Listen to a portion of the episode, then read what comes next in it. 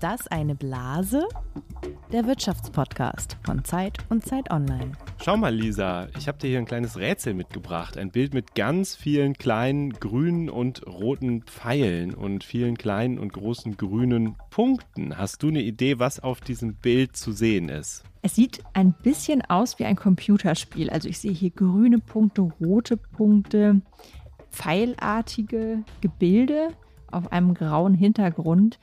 Und ich weiß natürlich, um was für ein Thema es geht. Deswegen vermute ich, dass es um Frachten geht, dass man hier sieht, was für Schiffe womöglich auch Flugzeuge unterwegs sind.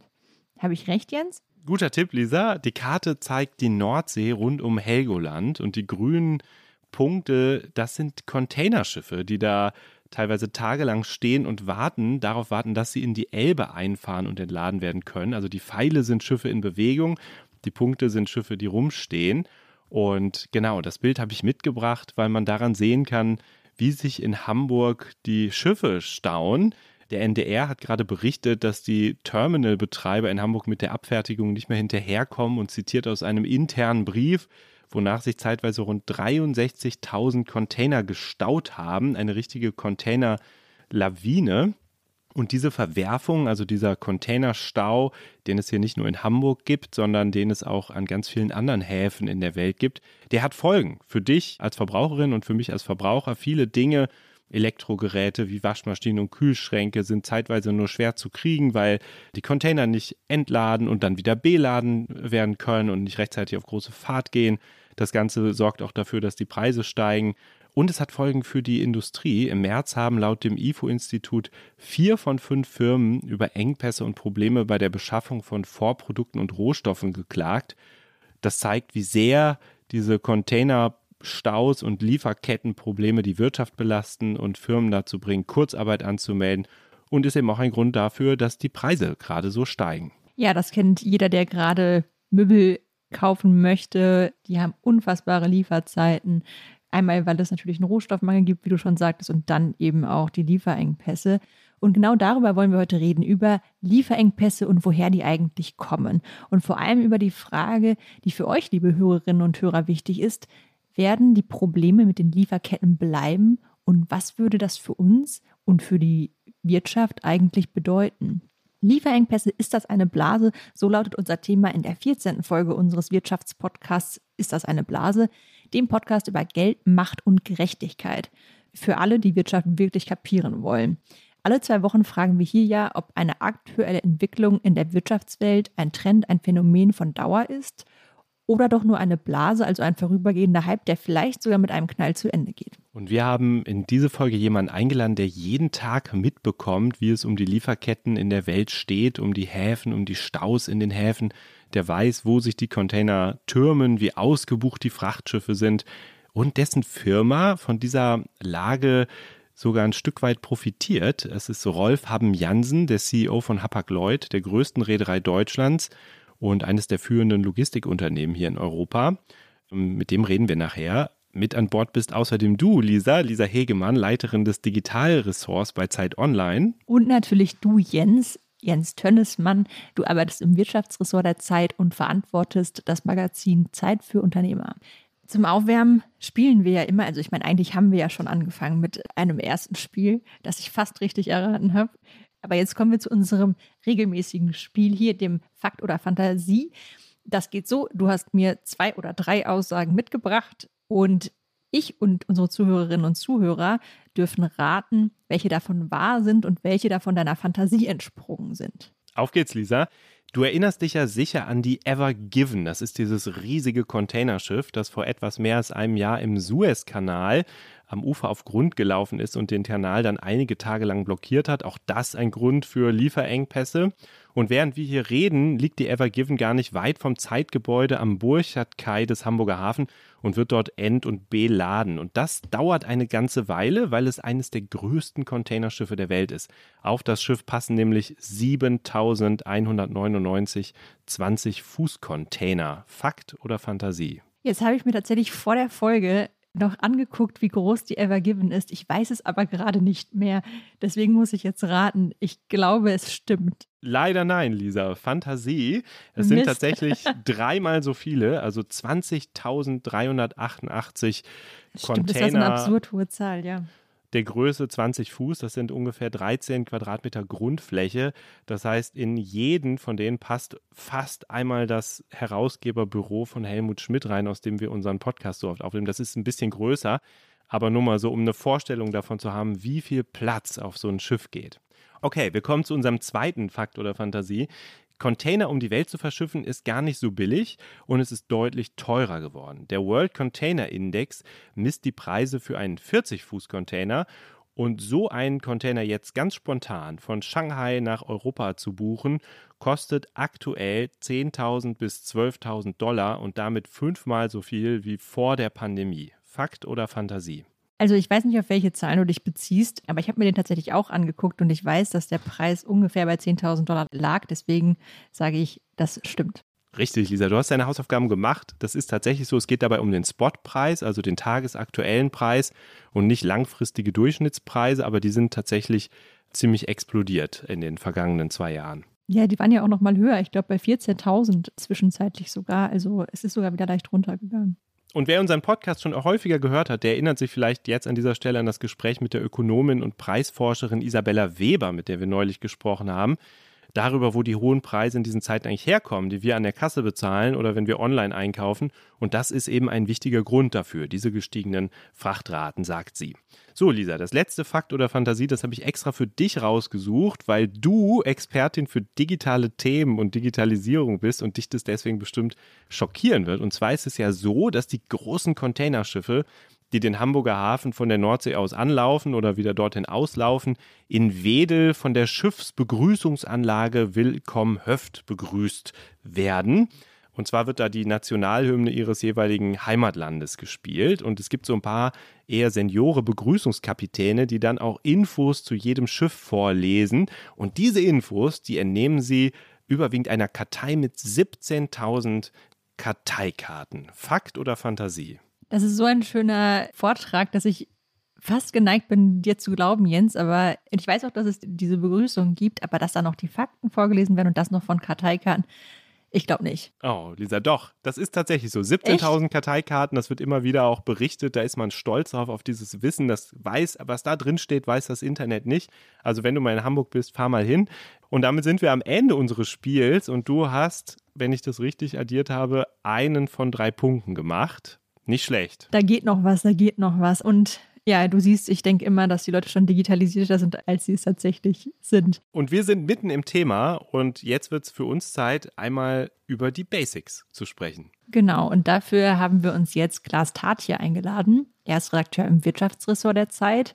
Er kennt sich mit der deutschen Wirtschaft ziemlich gut aus und zwar ganz besonders mit der Automobilwirtschaft. Und da haben ja gerade besonders viele Unternehmen große Probleme mit ihren Lieferketten. Klaas hat auch Anfang März zum Beispiel darüber berichtet, wie 48 Stunden nach Beginn der russischen Invasion in der Ukraine die Lieferketten bei Volkswagen gerissen sind. Deswegen sagen wir jetzt erstmal Hallo Klaas. Hallo. Hallo Klaas, schön, dass du da bist. Die erste Frage klingt banal, aber wir sind auf deine Antwort gespannt. Was ist das eigentlich Lieferketten? Ja, Lieferketten sind im Grunde für alle gut. Die sind gut für das Unternehmen, das Produkte braucht. Das ist aber auch gut für Unternehmen, die Produkte liefern und es ist gut für Leute, die Produkte kaufen. Warum ist es so? Weil es für alle das Endprodukt günstiger macht. Wenn ich mir also zum Beispiel einen Fernseher vorstelle, den ich kaufen möchte bei Mediamarkt oder gar online, dann vergleiche ich die Preise. Die sind wahrscheinlich recht dicht beieinander. Und der Fernseher heute ist viel günstiger von vergleichbarer Qualität, als das vor 20 Jahren war. Und das liegt daran, dass man einfach in der Welt immer weiter auf der Suche ist, noch günstiger die Sachen herzustellen in noch größerer Menge. Und das führt dann dazu, dass man aus allen Herrenländern Produkte bekommt und zusammenbaut und am Ende kommt der Fernseher dann ins Wohnzimmer.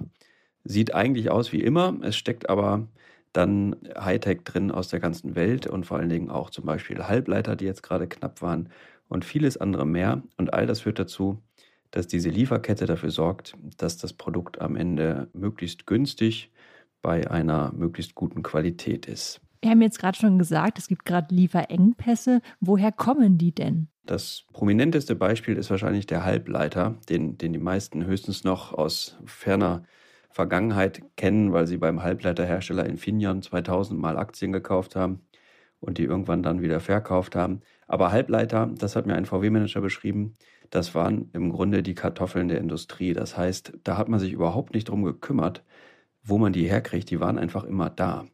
Und plötzlich sind die so begehrt wie Steaks.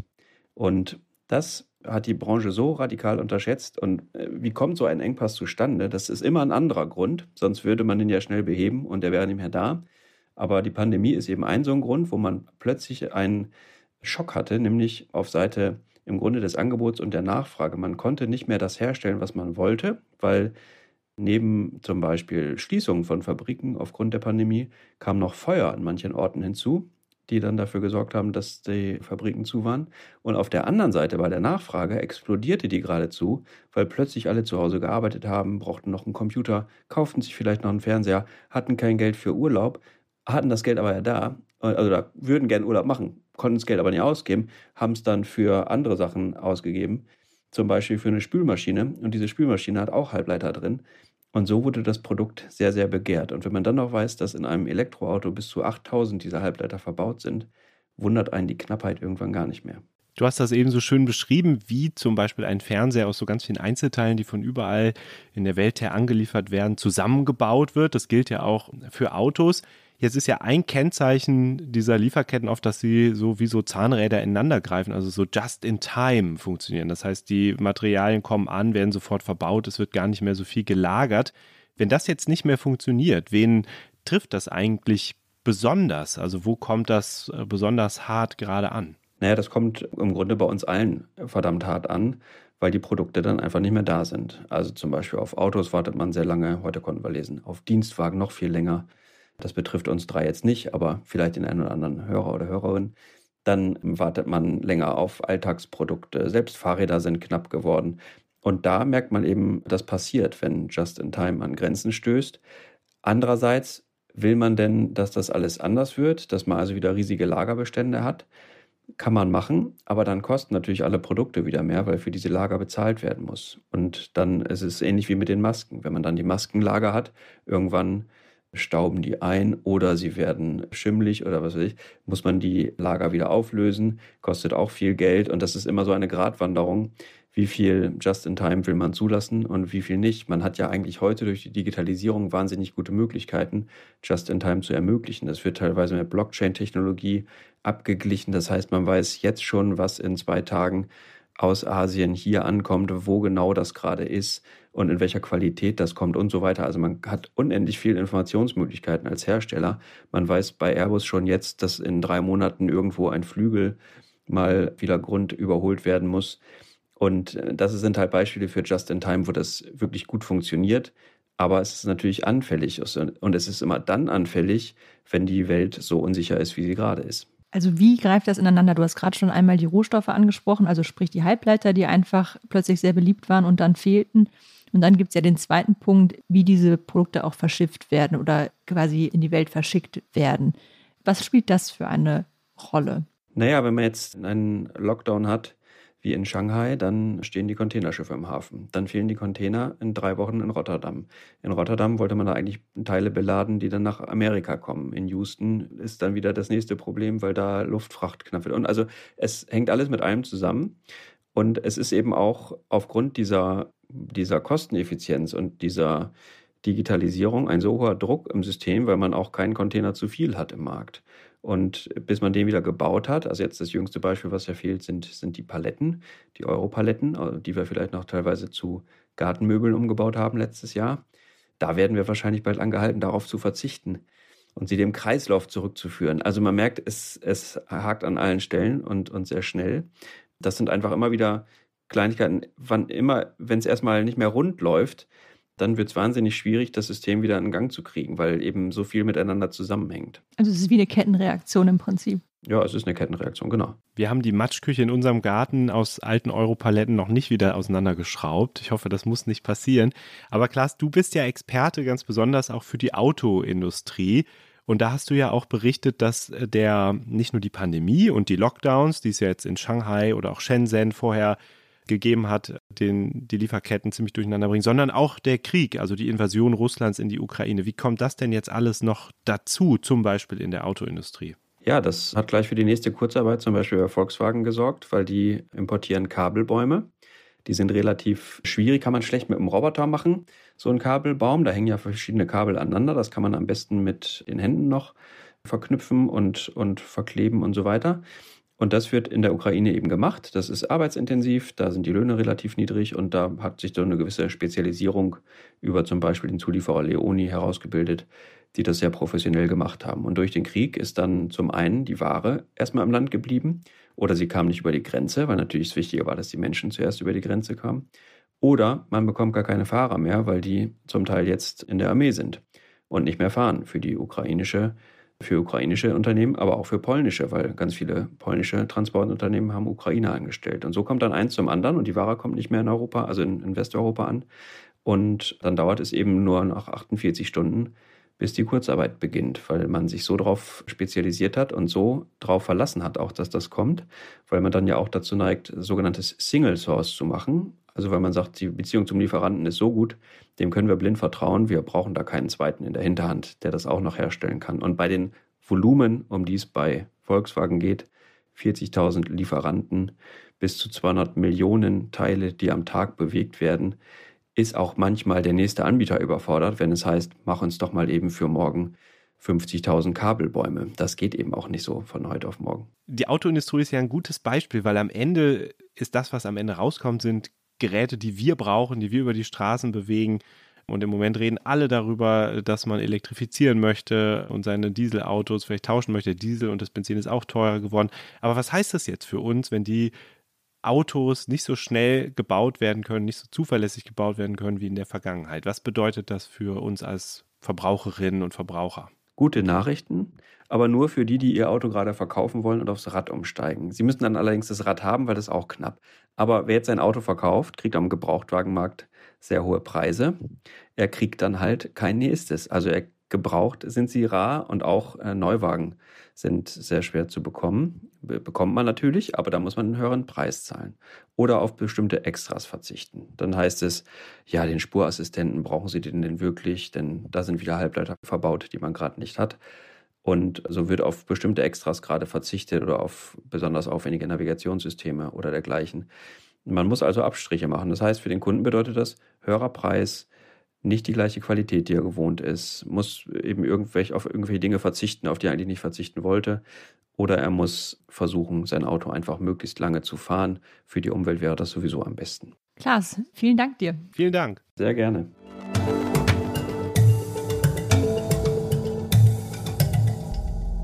Unser heutiger Gast bekommt ziemlich gut mit, an welchen Ecken und Enden im Welthandel es gerade knirscht und welche Häfen verstopft sind, wo sich Schiffe stauen.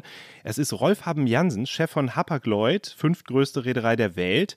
Und als er 2014 in dieser Position angefangen hat, da ging es dem Hamburger Traditionsunternehmen gar nicht so gut. Es hatte verlustreiche Jahre hinter sich, es gab viele Baustellen und das hat sich ziemlich geändert. Vor ein paar Wochen hat Hapag-Lloyd einen Rekordgewinn vermeldet und unter der Leitung von Rolf Haben Jansen ist die Reederei 3 ganz enorm gewachsen, um 100 auf 253 große Containerschiffe.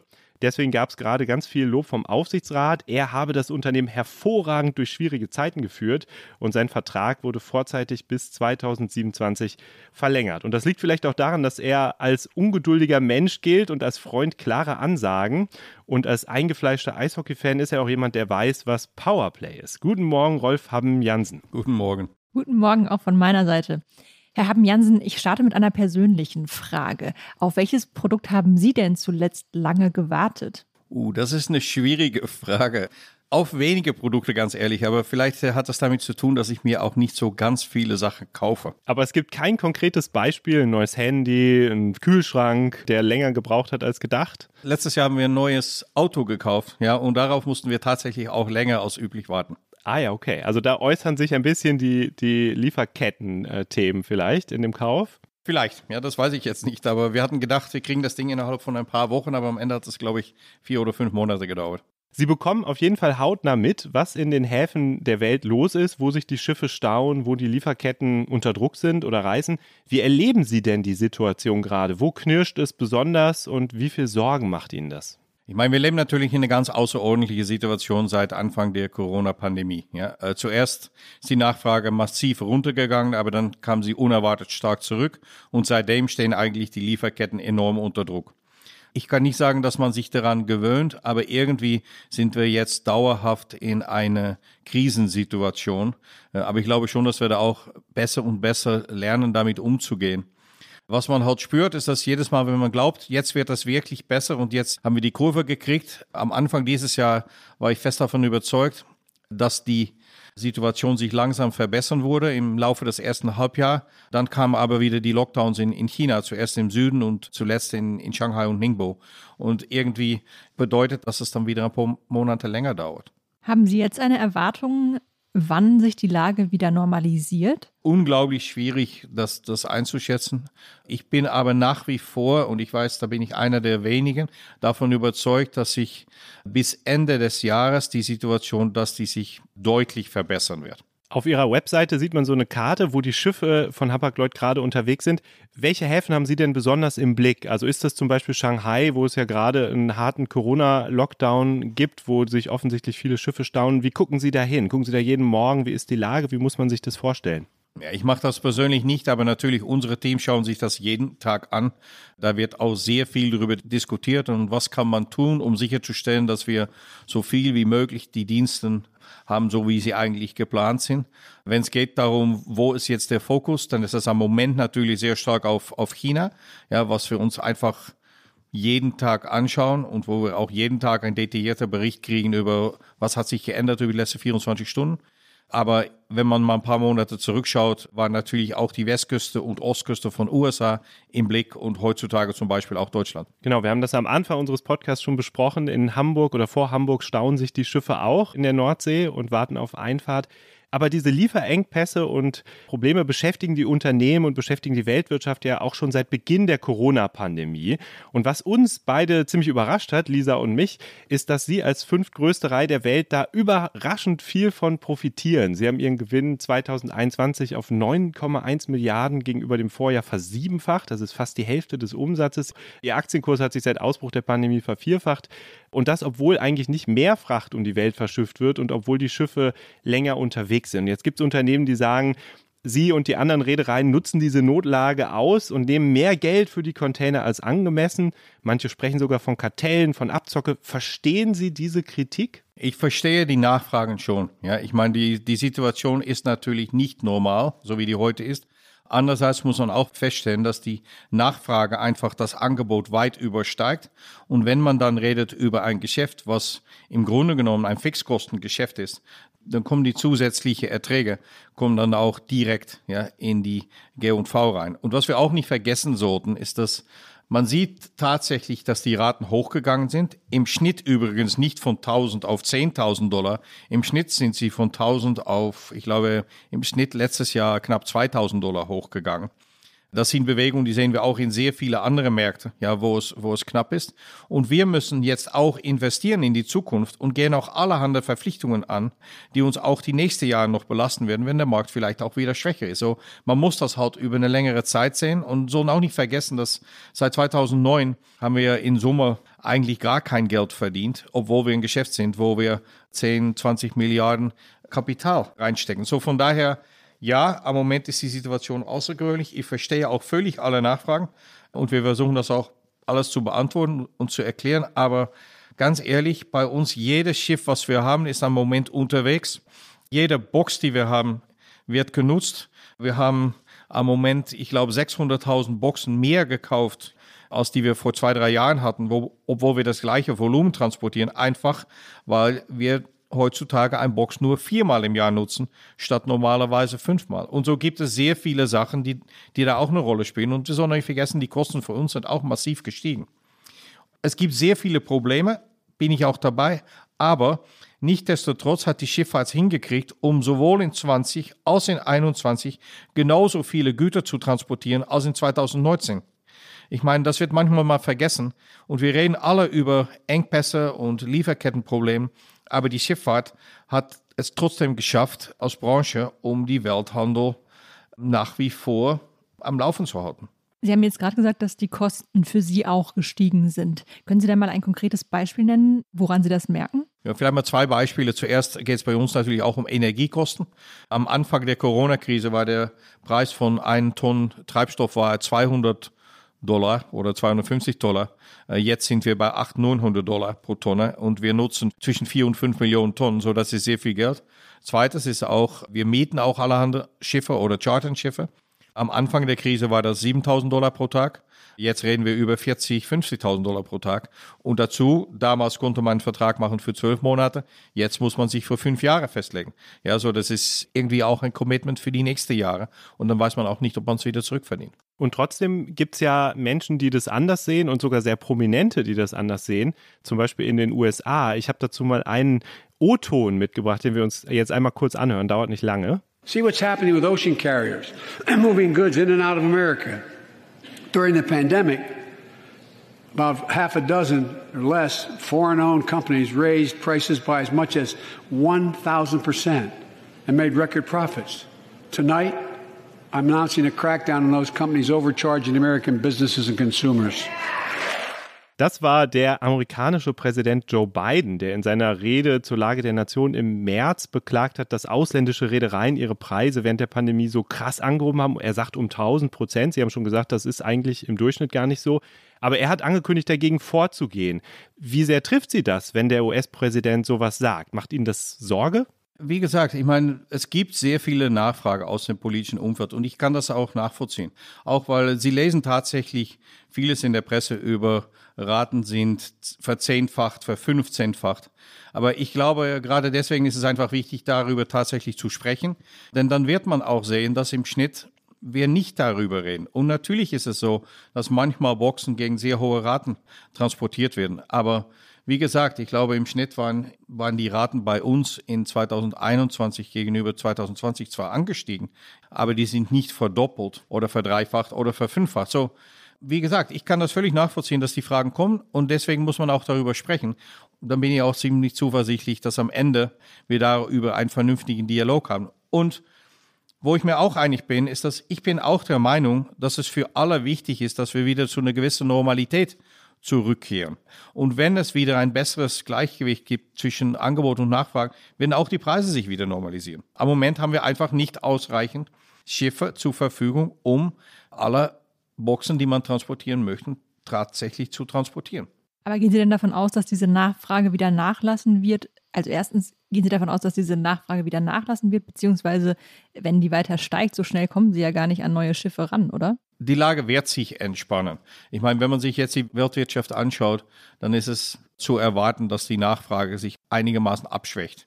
Weil einerseits die Leute nach der Corona-Pandemie vielleicht mal wieder in Urlaub gehen oder ins Restaurant und sich weniger Güter kaufen, aber auch die höhere Energiepreise und die Inflation wird dazu führen, dass dass die Leute einfach weniger kaufen werden. Andererseits sieht man, dass viele Schiffe, die bestellt worden sind über die letzte zwei Jahren werden auch so langsam geliefert und damit kommt auch wieder mehr Kapazität zur Verfügung. So, wo wir jetzt einen riesen Engpass hatten, wo die Nachfrage gigantisch war und das Angebot nicht kurzfristig aufgestockt werden konnte, kommen wir jetzt wieder in eine neue Phase, wo die Nachfrage wahrscheinlich ein Deck abschwächt und mehr Kapazität zur Verfügung kommt. Und man sieht auch schon, dass auch über die letzten 13, 14 Wochen kommen die Sportraten stetig runter. Ich glaube, letzte Woche war der 14. Woche hintereinander, dass im Schnitt die Raten runtergehen. Ja, und ich erwarte, dass das einfach noch ein bisschen weitergeht. Und das ist auch gut so. Sie haben gesagt, dass wir über die Frachtraten reden müssen, dass es da vielleicht auch mehr Klarheit und Transparenz braucht, also dass man eben besser versteht, was der Unterschied zwischen einer Spotrate ist, also einer tagesaktuellen Rate und der Jahresentwicklung, also der durchschnittlichen Raten. Und jetzt haben Sie ja, da würde ich gerne nochmal darauf zurückkommen, aus den USA so einen Brief bekommen von zwei Kongressabgeordneten, die genau das fordern. Die sagen, wir wollen in die Dokumente reingucken, die erklären, wie sind denn die Frachtraten, wie kommen die zustande. Und die sprechen davon, dass es möglicherweise räuberische Geschäftspraktiken gibt bei den Reedereien. Fürchten Sie denn, dass man wirklich aus den USA juristisch gegen sie vorgehen könnte oder bleibt davon am Ende höchstens ein Imageproblem, ein Imageschaden? Das weiß ich nicht. Ich meine, es ist immer so, wie vorher auch schon gesagt. Man kriegt Fragen, da werden auch, und das ist auch völlig gerechtfertigt, nochmal, gebeten um Unterlagen und Hintergrund und wir arbeiten einfach mit jeder dann zusammen und stellen die Informationen zur Verfügung. Das heißt, Sie geben tatsächlich interne E-Mails an Kongressabgeordnete in den USA? Darüber gibt es Diskussionen. Wir werden alles, was wir zur Verfügung stellen können, werden wir zur Verfügung stellen. Aber das heißt möglicherweise dann doch nicht alles, sondern das, was Sie auch für den Rahmen halten. Es gibt allerhand Sachen rund um Datenschutz und alles, ja, die man auch nicht ganz vernachlässigen kann. Aber unser Ansatz ist einfach, alles zur Verfügung zu stellen. Auch aus Deutschland gibt es ja Kritik an Hapag-Lloyd und zwar insbesondere an der Tonnagesteuer. Dabei wird der Gewinn nicht am tatsächlichen Gewinn bemessen, sondern eben nach der Größe des Schiffes, also nach der Nettoraumzahl. Und auch bei Hapag-Lloyd sieht man ja den Effekt. Ihr Gewinn, das haben wir schon gehört, hat sich versiebenfacht. Trotzdem haben sie nur ein Prozent Steuern gezahlt. Die FAZ schrieb kürzlich von einem warmen Regen, von dem die Aktionäre von Reedereien profitieren, finanziert von den Steuerzahlern. Und die Linken wollen die Tonnagesteuer nun abschaffen. Das klingt angesichts ihres Erfolgs nach einer berechtigten Forderung, oder? Ich glaube, die Tonnagesteuer ist ein Konstrukt, das besteht schon seit vielen Jahren und hat in vielen Jahren eigentlich auch immer gut funktioniert. Wobei fairerweise wir auch über viele Jahre Steuer gezahlt haben, wenn wir gar keine Gewinne hatten. Ja, und wir haben auch keine Verlustvorträge und, und solche Themen.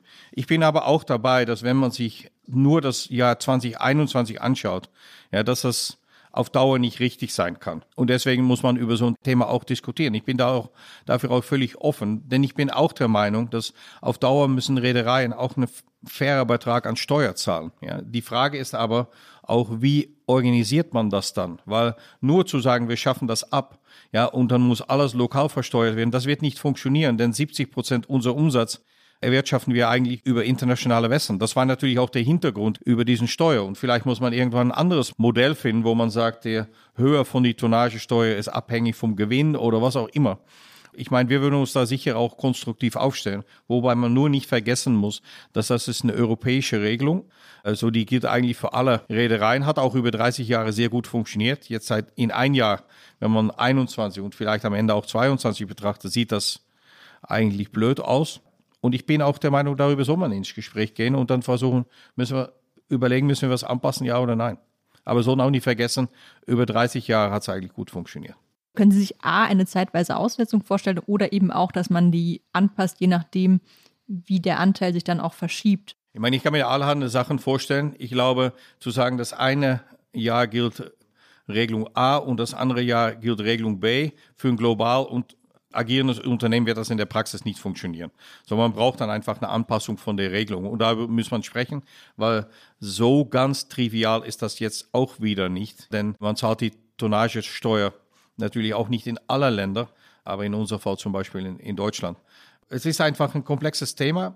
Aber ich verstehe völlig, dass das auf die Tagesordnung ist. Es ist nur nicht irgendwas, wo man mal schnell sagen kann, okay, jetzt machen wir mal ABC und dann ist das Problem gelöst, weil, weil dafür sind wir einfach in zu viele Länder aktiv und man soll den Hintergrund von der Tonnagesteuer auch nicht vergessen.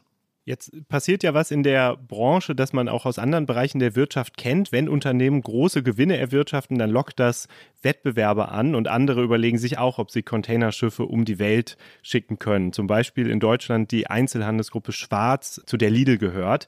Und zugleich mehren sich die Sorgen, dass vielleicht der Krieg in der Ukraine dazu führt, dass die Weltwirtschaft sich eintrübt, dass es eben noch mehr Probleme bei den Lieferketten gibt. Kann man davon ausgehen eigentlich, dass die Lieferengpässe und damit auch diese hohen Frachtraten, die ja auch selbst wenn man den Durchschnittswert anguckt, den Jahresdurchschnittswert deutlich gestiegen sind, dass das ein vorübergehendes Phänomen ist, weil eben mehr Wettbewerber auf den Markt kommen, weil sich die Probleme vielleicht etwas entzerren und weil vielleicht auch die Weltwirtschaft unter diesem Krieg leiden wird. Ja, ich habe das vorher schon gesagt. Ich glaube, dass die Lage sich bis spätestens Ende des Jahres schon wesentlich entspannen wird.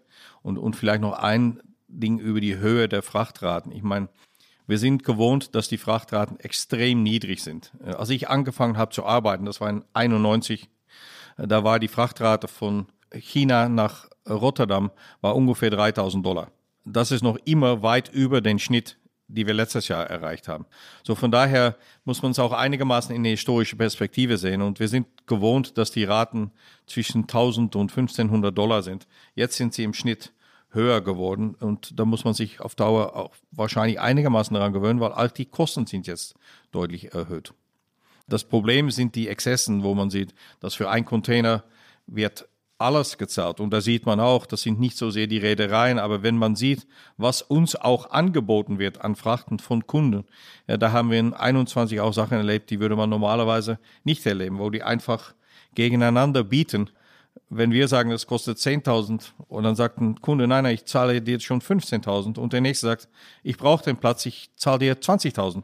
Und das ist sowas, das sieht man natürlich jetzt auch in anderen Bereichen. Wenn man sich mal die Luftfracht anschaut oder wenn man sich Energie anschaut, ja, dann sieht man da auch sehr starke, sehr viel höhere Preise. Und das ist einfach der, der Markt. Und der ist zerstört. Und deswegen sieht man auch diese manchmal ja, irre Raten, auch in unserer Branche. Das finde ich ja spannend, dieses Beispiel von den äh, Unternehmen, die sich da überbieten, um noch einen Container auf das nächste Frachtschiff draufzukriegen. Ohne jetzt Namen zu nennen, können Sie sagen, worum es da geht? Also sind das dann zum Beispiel Produkte, die ganz dringend für eine Lieferkette gebraucht werden, weiß ich nicht, in der Autoindustrie? Also manchmal hängt ja zum Beispiel die Fertigstellung von Autos hängt davon ab, dass ein bestimmtes Teil rechtzeitig da ist und dann gibt man eben auch ganz viel dafür aus, weil man genau das eben braucht. Natürlich. Und da soll man auch nicht vergessen, dass der Unterschied zwischen die Alternative, was Luftfracht ist und Seefracht, ist natürlich noch immer sehr, sehr hoch. Denn auch wenn man mal, ich sag mal als Beispiel 5.000 oder 10.000 Dollar für einen Container zahlt und damit transportiert man 10 Tonnen oder 20 Tonnen an Güter. Ich meine, wenn man das mit Luftfracht machen müsste, ja, dann zahlt man noch viel und viel und viel mehr. Auch von daher sieht man manchmal, dass einfach sehr viel geboten wird für individuelle Fälle.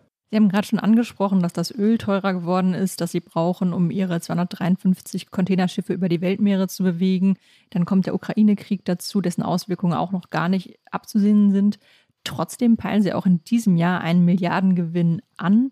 Was machen Sie denn eigentlich mit dem Geld, um sich auf ein Ende dieser Sonderkonjunktur vorzubereiten? Kaufen Sie Schiffe? Versuchen Sie schneller eine klimafreundliche Flotte aufzubauen als bisher geplant oder verteilen Sie das Geld an Ihre Aktionärinnen und Aktionäre? Die sollen ja auch eine ganz ordentliche Ausschüttung bekommen, was man so liest. Es sind mehrere Sachen. Einerseits schütten wir natürlich eine relativ hohe Dividende aus, das ist auch so. Muss aber auch nicht vergessen, dass das sind auch die Aktionäre, die damals, als wir in die Krise waren, tatsächlich hunderte Millionen ins Unternehmen investiert haben, um das Unternehmen zu retten. Und damals war der Ausblick, dass man irgendwann das Geld zurückkriegt. Das war ein großes Fragezeichen. Wir haben auch viel investiert in die Zukunft, wie Sie sagen. Ich meine, wir haben 22 neue Schiffe bestellt. Wir haben auch noch einige andere zusätzliche im Leasingbereich. Wir haben 600.000 Container gekauft. Und auch wenn es geht um das Thema Umweltfreundlichkeit, ich meine, zwölf von unseren Schiffen sind auf sogenannten Dual Fuel, so die können auch mit entweder LNG oder E-Fuels unterwegs sein.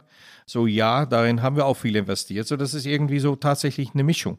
Wir haben Milliarden investiert, um zu versuchen, unser Geschäft jetzt besser zu machen, auch in die Zukunft rein und um auch sicherzustellen, dass wir in Zukunft wettbewerbsfähig sind und auch, dass wir eine gewisse Kosteneffizienz erreichen. Denn ich bin fest davon überzeugt, dass auf Dauer ist es für die Schifffahrt wichtig, dass wir nicht nur zuverlässig sind, aber dass wir auch nach wie vor kostengünstig sind. Denn das ist auch, was die Entwicklung der Schifffahrt enorm geholfen hat über die letzten 20, 30 Jahre. Was heißt das denn kosteneffizient? Kosteneffizient heißt einfach, dass man versuchen muss, alles, was möglich ist, zu tun, um die Stückkosten im Griff zu halten. Ja, und das geht um einerseits die Kosten, die verbunden sind mit den Schiffen, das sind die Kosten, die verbunden sind mit den Container, aber es ist auch zum Beispiel im IT-Bereich und es geht auch um Inlandverkehre und Terminals, wo man natürlich auch sieht, dass heutzutage, wenn es geht um Kosten von LKWs und Züge, auch energiegetrieben, die gehen auch alle in die Höhe. Ein Teil des Geldes haben Sie ja auch genommen, um sich zu vergrößern. Sie haben zum Beispiel kürzlich das Containergeschäft der deutschen Afrika-Linien übernommen und zuvor im Jahr 2019, glaube ich, oder 2020 die Reederei Nile Dutch und davor den arabischen Konkurrenten UASC. Das heißt, wir sehen im Markt auch eine gewisse Konzentration. Was haben denn die Kunden und Kundinnen davon, die ja eigentlich eher davon profitieren, wenn es mehrere Anbieter gibt, die miteinander im Wettbewerb stehen? Und jetzt konzentriert sich das so. Ist das ein Nachteil für die Kundinnen und Kunden? Ich glaube, am Ende, wenn man sich auch die anschaut, was über die letzten 20 Jahre geschehen ist, und ich glaube, da muss man mal einen Schritt weggehen von der Corona-Pandemie, dann hat eigentlich die, die Schifffahrt sich sehr gut entwickelt, wurde immer kosteneffizienter. Und damit haben auch die, die Kunden davon profitiert. Jetzt haben wir eine Situation über die letzten 18 Monate, die sehr, sehr außergewöhnlich ist. Aber das bedeutet jetzt nicht, dass die Richtung, in der die Schifffahrt auf Dauer geht, noch immer eine richtige ist. Und man soll nicht vergessen, wir haben in, in unserer Branche noch immer 10, 11 große Reedereien, die miteinander im sehr starken Wettbewerb sind. Da hat sich auch grundsätzlich nicht so ganz viel geändert. Und da muss man sich einfach mal 2019 und 2020 anschauen. Denn wir schauen jetzt alle nur auf das Jahr 2021, wo es einfach nicht ausreichend Kapazitäten gab, um die Container, die man transportieren möchte, tatsächlich zu transportieren. Denn es gab ein Wachstum, was halt niemand erwartet hatte. Und weil der Branche in so eine schlechte Situation war über die letzten zehn Jahre, war auch nicht ausreichend investiert und deswegen gab es keinen Puffer, zum Beispiel, wenn es geht um Schiffskapazität. Nervt Sie das eigentlich, dass Sie jetzt die ganze Zeit darauf angesprochen werden, auf diese zwei guten Jahre, obwohl Sie so lange eigentlich in der Krise waren? Ja, aber so funktioniert das halt. Und ich meine, so, so funktioniert die Welt. Ich glaube, alle schauen immer auf, auf heute und auf gestern und vielleicht noch auf morgen. Und es ist auch unsere Aufgabe, da eine gewisse Perspektive zu geben. Und deswegen sage ich auch immer wieder, wenn man sich die letzten zehn Jahre anschaut, dann sieht man intensives Wettbewerb, Raten, die immer eigentlich runtergegangen sind. Irgendwann kommt man da auch an eine Grenze. Da hat die Konsolidierung eigentlich geholfen, denn das, das hat uns alle erlaubt, die Kosten weiter zu senken und die Gewinne sind in diese Periode nicht hochgegangen, sondern es wurde an den Kunden weitergegeben. Und jetzt haben wir seit anderthalb Jahren eine Ausnahmesituation und die wird auch wieder verschwinden. Ich würde Sie gerne einladen auf ein neues Gespräch in zwölf Monaten und dann werden wir sehen, dass die Situation wieder ganz, ganz anders ist. Und dann das Wettbewerb kommt auch wieder zurück und die Raten werden wieder runtergehen und dann werden wir alle wieder überrascht sein über wieso wir wieder zu einer gewissen Normalität zurückgekehrt sind. Das Angebot nehmen wir natürlich sehr gerne an. Dann sprechen wir uns in zwölf Monaten nochmal.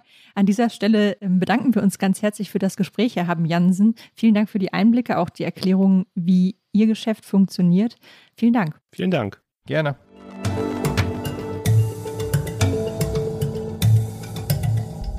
Ja, Lisa, das war ja sehr interessant mit Rolf Haben Jansen, so nah dran am Welthandel und den Häfen und den Containern zu sein. Und er hat ja auch ein paar Aussichten gewagt oder ein paar Mal Prognosen gewagt dazu, wie es mit den Frachtraten weitergehen wird und damit natürlich auch mit den Lieferengpässen. Beides hängt ja zusammen. Was glaubst du denn? Ist das eine Blase? Also werden wir in Zukunft sehen, dass die Frachtraten wieder runtergehen und dass auch die Lieferengpässe sich entspannen? Ich hatte mir ja für das Tierorakel auch die Frachtpreise nochmal angeschaut und da muss ich schon sagen, also die gehen ja auch schon wieder ein bisschen runter von so vom Höchstwert. Ich fand auch interessant, dass er eigentlich der erste Gast war, den wir, glaube ich, hatten, der klar gesagt hat, das ist eine Blase auf eine Art und Weise. Ich glaube, er hat schon recht. Ich bin mir trotzdem nicht sicher, ob ich seine Einschätzung teile, weil ich nicht weiß, ob es tatsächlich passieren wird, dass die Lieferungen runtergehen wir leben ja in einer anderen Welt. Also wir gehen nicht mehr so häufig ins Büro, zumindest die WissensarbeiterInnen unter uns nicht.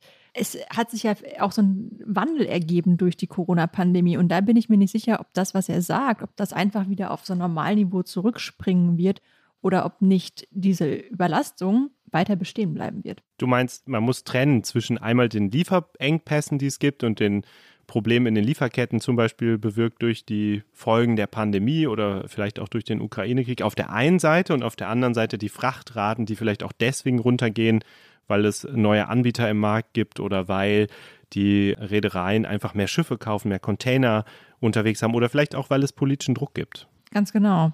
Das ist zumindest eine Frage, die ich mir stelle. Ich habe keine Antwort darauf. Das wäre ja auch schön, wenn wir im Blasencheck schon immer alles beantworten könnten. Wie siehst du es denn? Ja, dann wacke ich zumindest die Prognose. Also ich glaube, du hast da einen Punkt. Ich glaube, und er auch, die Frachtraten werden runtergehen. Man sieht das schon. Und es gibt ja diesen Spruch High Prices Cure High Prices. Das bedeutet, wenn neue Unternehmen in den Markt treten oder Unternehmen große Gewinne machen, dann gibt es mehr Konkurrenz idealerweise und die Preise gehen wieder runter. Also ich glaube, die Frachtraten werden sinken. Da bin ich deiner Meinung. Und was die Lieferengpässe angeht, im Prinzip auch. Das ist, glaube ich, zumindest keine Blase, aus der so von einem Tag aus auf den anderen die Luft entweichen wird. Die Lieferengpässe, die Probleme wird es weitergeben. Wir sehen das ja gerade in China, wo die Corona-Pandemie für weitere Lockdowns sorgen könnte. Es gibt den Krieg in der Ukraine, dessen Folgen man kaum abschätzen kann. Also Lieferprobleme, keine Blase, hohe Frachtraten schon eher. Ja, und damit sind wir auch am Ende unseres Podcasts angekommen. Wir danken euch wie immer sehr fürs Zuhören. Schön, dass ihr dabei wart. Und wir haben einen Wunsch an euch. Natürlich freuen wir uns immer über Feedback und Anregungen, Lob und Kritik an blase.zeit.de.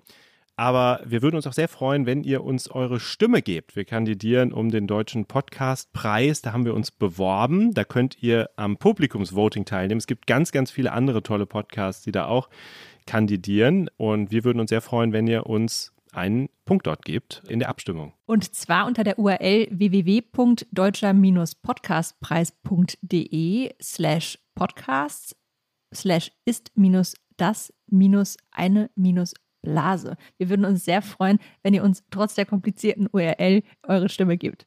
Ihr könnt es, glaube ich, auch zur Not googeln, ihr werdet es finden. Und wir würden an dieser Stelle gerne einmal ganz herzlich Danke sagen. Und zwar an das Team der Pool Artists, heute vertreten durch Paula und Charlotte bei dieser Aufnahme. Außerdem an das Podcast-Team von Zeit Online, Ole Flüger, Munja Mayborg und auch an unser Team aus der Wirtschaftsredaktion der Zeit, das immer dafür sorgt, dass die Podcast-Geräte zu unseren Gesprächspartnerinnen und Partnern kommen. Katrin Ullmann, Andrea Capita, Christine Jomm, Eva Bonzas, die immer hinterher sind, dass dieser Podcast funktioniert. Vielen Dank an dieser Stelle. Genau, ohne euch würde das nicht gehen. Das letzte Wort, das wisst ihr auch, hat bei uns immer ein Tier und das hört ihr, wenn ihr jetzt noch dran bleibt. Bis dann.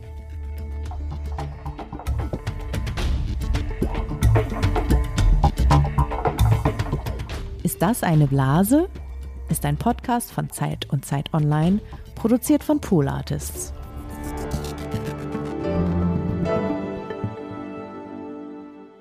Schön, dass ihr noch dran geblieben seid zum Tierorakel. Ihr wisst ja, wir lassen uns am Ende jeder Folge von einem Tier die Zukunft prognostizieren. Die Idee dahinter sind die zufälligen Prognosen unserer Tierorakel, vielleicht genauer als menschliche. Heute ist wieder unsere Hundedame Trüff dran. Sie wird uns heute sagen, wie es mit den Lieferengpässen weitergeht. Und zwar wollen wir konkret wissen, wie sich die Frachtkosten entwickeln. Am 21. April 2022 lagen sie dem World Container Index zufolge bei 10.346 Dollar für einen 40 Fuß Container, der von Shanghai nach Rotterdam fährt. Und von dir, Trüff, wollen wir jetzt wissen, Ende 2022 wird der Preis ungefähr genauso hoch sein, also so plus minus 5 Prozent. Zweitens, er wird höher liegen, das heißt, er wird nur mehr als 5 Prozent steigen. Oder drittens, er wird niedriger liegen, das heißt, er wird bei weniger als 5% liegen. Trüff, das ist jetzt hier deine Aufgabe. Wofür entscheidest du dich? Sie geht los, sie geht los und sie geht sehr, sehr zielstrebig auf die 1 zu. Sie sagt, naja, das wird ungefähr alles so bleiben, wie es ist. Die Preise werden genauso hoch bleiben. Trüff, vielen Dank dir für die Einschätzung und wir hören uns beim nächsten Mal wieder bei einer neuen Folge von Ist das eine Blase?